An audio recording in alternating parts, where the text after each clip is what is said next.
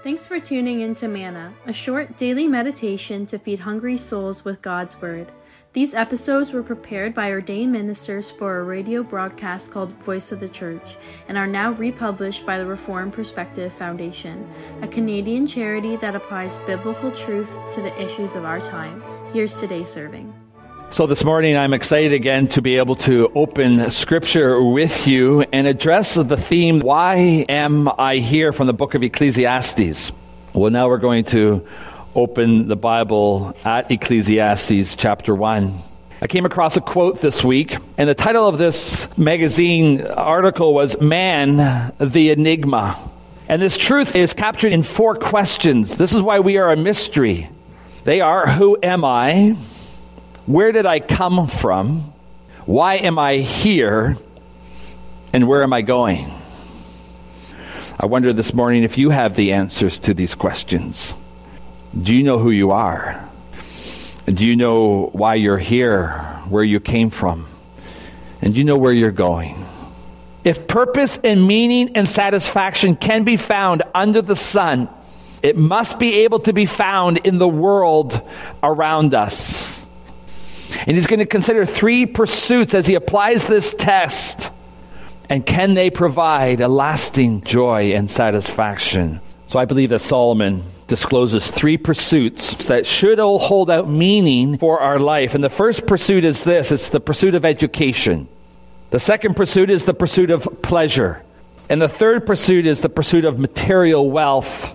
Solomon discloses these three pursuits, and we're going to begin with the pursuit of education. Does education hold out promise and meaning for this short life that you have on earth? Well, in chapter 1, verse 13, this is how the teacher begins. He says, I was king over Israel. I applied my mind to study and to explore by wisdom all that is done under heaven.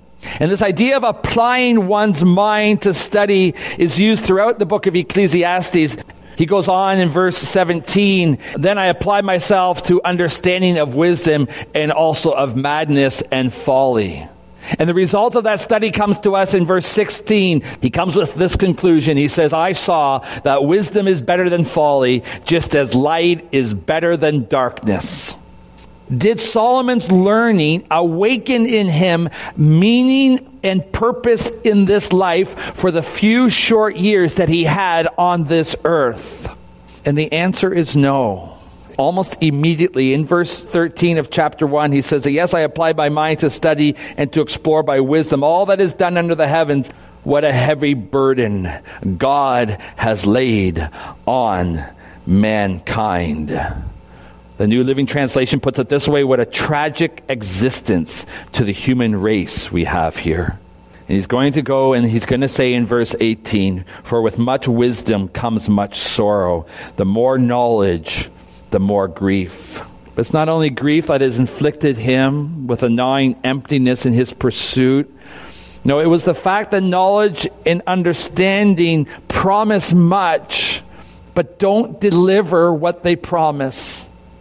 But if education is all that we needed, why do doctors and nurses stand out in the cold smoking in courtyards around the hospitals? They know that smoking causes a host of problems mentally and physically. If education is all that we needed, why are we still living in such a mess today?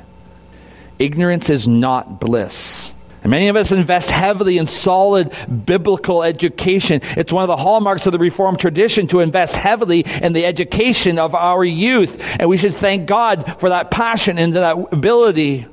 But what the teacher is teaching us here is this we cannot believe that education holds the key to understanding life under the sun.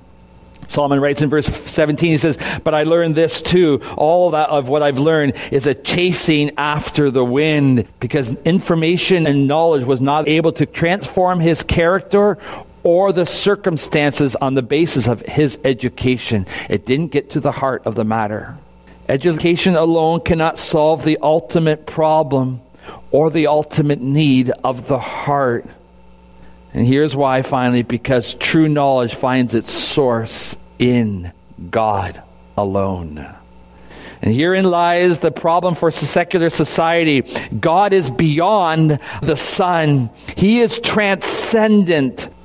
And the good news of the gospel, of course, is that he did cut through the sun, you could say. He came into our world of space and time. And we read in John 1 verse 9, the true light that gives light to everyone was coming into the world. He has come, we read in verse 14, full of grace and truth. We know that He is the fountain of knowledge. He is the wisdom become flesh. You see, without spirit filled faith in God's divine revelation, life without God splitting the heavens to come into our world to reveal Himself, without that happening, education is an empty enterprise. But you see, his experiment didn't just end with education. He went on. He thought, well, if education is not the answer, if knowledge is not the answer, if wisdom is not the answer, then maybe pleasure is. Verse 2 I said to myself, Come now, I will test you with pleasure to find out what is good. And then we read a little bit later, he said, I tried cheering myself with wine and embracing folly. You see, if the first one is focused on intellectualism, then his second pursuit was one of hedonism. And the testing of pleasure was to try to prove that pleasure would provide the answer to the riddle of life. A little later on in verse 8 of chapter 2, he says, I amassed silver and gold for myself and the treasures of kings and provinces. I acquired male and female singers and a harem as well, the delights of man's heart. So he tried women, wine, and song in the hope to find joy in life. And he built beautiful mansions, as we will learn, in order to welcome in his harem women given to him for the sole purpose of providing sexual pleasure. And we read in 1 Kings 11, verse 3, he had 700 wives of royal birth and 300 concubines. And then we read, and his wives led him astray. And the question is did he find lasting joy? Did he find peace in his pursuit of pleasure? And the answer is no. They left him grasping for meaning and for purpose in life. You see, even laughter was elusive at this time. Laughter, he said, is madness. The late Billy Graham shares a story of a counselor who had someone come into his clinic for counseling. And the visit did not go that well. And in a moment of desperation, the counselor said to the man who came in, I- am pretty sure that I've not really helped you much, but maybe you know that there's a comedian in town from Italy, and he's running a sold out show as a clown, and people are finding his antics very funny. I think you know where this is going. And the man says to the counselor, I am that clown. You see, some of us are trying to make sense out of our lives by being the clown. I ask you, how's it going? He's answering the question what happens when you refuse your heart no pleasure? What happens when you exhaust every opportunity under the sun to try to find enjoyment and satisfaction in this life? You end up in despair. And Jesus asks the sobering question in Mark 8, verse 36 What does it profit a man to gain the world but forfeit his soul? So if intellectualism didn't satisfy, nor hedonism, well, maybe materialism would. So he goes there. The thirst to amass more, to live better, to grab all that you can out of your home, your toys, your vocation, comes at great cost to yourself, but also to others. And why do we think that stuff is going to answer the big questions of life? Like, who are you? Why are you here? Where are you going? Ecclesiastes says to us this morning, it says to you this morning, he says, listen to me. No, it cannot. It's hevel. It's a vapor. Stuff cannot satisfy because sin robs all those things of ultimate meaning. I'm not sure if you noticed in the verses 5 and 6 that we read the language of making gardens and parks and planting all kinds of fruit trees and reservoirs to water groves of flourishing trees. You remember reading that? I wonder if this reminds you of another gardener. The gardener of all gardeners. The Lord God made all kinds of trees grow out of the ground, trees that were pleasing to the eye and good for food. In verse 16 of Genesis 2, we read, And the Lord commanded the man, You are free to eat from any tree in the garden. Was he trying to build heaven on earth without the Redeemer? Was it wrong for him to make a beautiful garden? No, it's good. But if you think that by this pursuit we can somehow undo the curse, that somehow you can bring heaven to earth without dealing with the cause of the curse, it's idolatry and it's supplanting God. And death consumes because of the fall. Death is written into our DNA on everything you see and touch and feel, and that's why it's vapor. And humble Solomon, he finishes and he says, Yet when I surveyed all that my hands had done and what I had toiled to achieve, everything was meaningless, a chasing after the wind. Nothing was gained under the sun.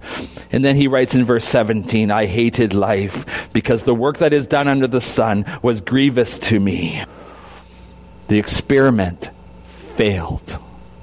And listen, it will always fail. Because if we think meaning and purpose in life can be found in education or pleasure or stuff, the teacher is going to tell you again stop. You're trying to corral the wind. It's a useless activity. But then one evening, a man stole out of his home to meet the author of life himself Jesus. His name was Nicodemus, and he was bent on observation and empirical evidence. And his observation may have not been that much different in their nature than Solomon. He'd watched Jesus for a while and he realized that this man, Jesus, was some other kind of man. John chapter 3, verse 2, he came to Jesus that night and said, Rabbi, we know uh, that you are a teacher who has come from God, for no one could perform the signs you are doing if God were not with him. And Jesus cuts to the chase, past the flattery, cuts to the chase and it causes Nicodemus to stop in his track. And I hope it causes you to stop in your track. And if, if Solomon was there, it would have stopped him in his track. He says in verse 3 Very truly I tell you, no one can see the kingdom of God unless they are born again. You see, Nico's heart was like Solomon's, still filled with the pursuits of this world. See, Nicodemus knew something more than Solomon.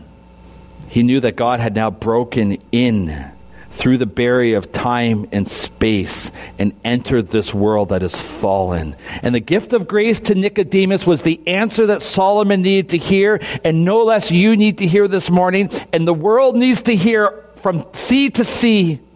And the gift of grace this morning to you is this that you and I need a new heart. We need new affections. We need the cleansing blood of Christ to wash our hearts pure so that the Spirit of God can dwell in there and lead us into all truth.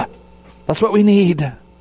If only we could grab hold of this truth with our whole heart. And without a new heart, you cannot become a citizen of a kingdom that will never end, that will satisfy your deepest longings. You need to repent you need to receive me by faith as your Lord and Savior. You need to realize that the man on the cross died in our place to give us a place in his kingdom that will not end and will satisfy our deepest longings. You need to say with the criminal beside Jesus who understood this truth, it is only through Christ.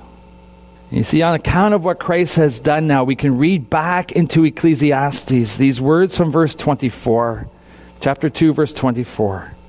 The teacher says a person could do nothing better than to eat and drink and find satisfaction in their own toil. This too I see is from the hand of God.